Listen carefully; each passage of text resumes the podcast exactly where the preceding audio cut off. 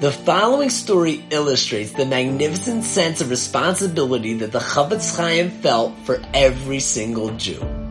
He started a yeshiva in the town of Radin, Poland. He assumed no official position in the yeshiva, yet assumed complete financial responsibility for it and was regarded as the spiritual inspiration.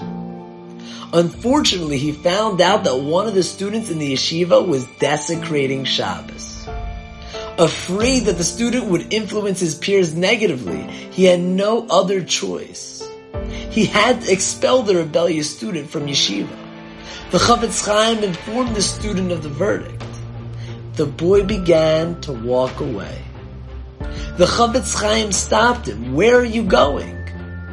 The boy responded, I got kicked out of yeshiva, so I must leave.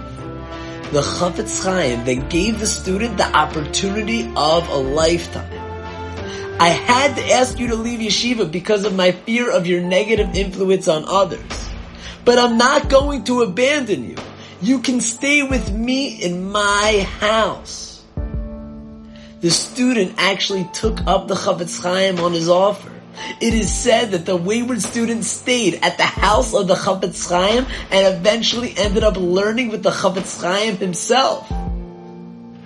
When a person is kicked out of yeshiva, one way to do it is to leave the student on his own. He broke an important rule of yeshiva and therefore must now find his own way. There's nothing that we can offer you anymore. You had the chance and you lost it.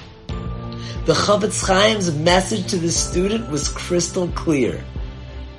Just because you are no longer a student in the yeshiva doesn't mean that you're worthless and doesn't mean that I'll throw you away.